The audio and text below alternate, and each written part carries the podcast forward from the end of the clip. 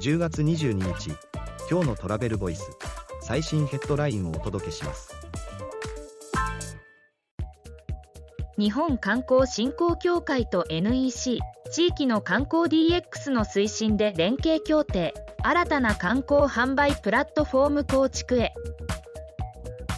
日本観光振興協会と NEC ソリューションイノベータは包括連携協定を締結。観光情報サイトジャパン47号と観光サービス一元管理 NEC ガイド予約支援を連携。新たなマルチチャンネル販売プラットフォームの実現へ。次のニュースです。クルーズ客船ダイヤモンド・プリンセスの船上体験を取材した。寄港地ツアーは高付加価値体験が人気。クルーズ客船ダイヤモンド・プリンセス日本生まれの動線の特徴から戦場体験飛行地観光の変化まで取材した。記事の詳細はトラベルボイス .jp で。ではまた明日。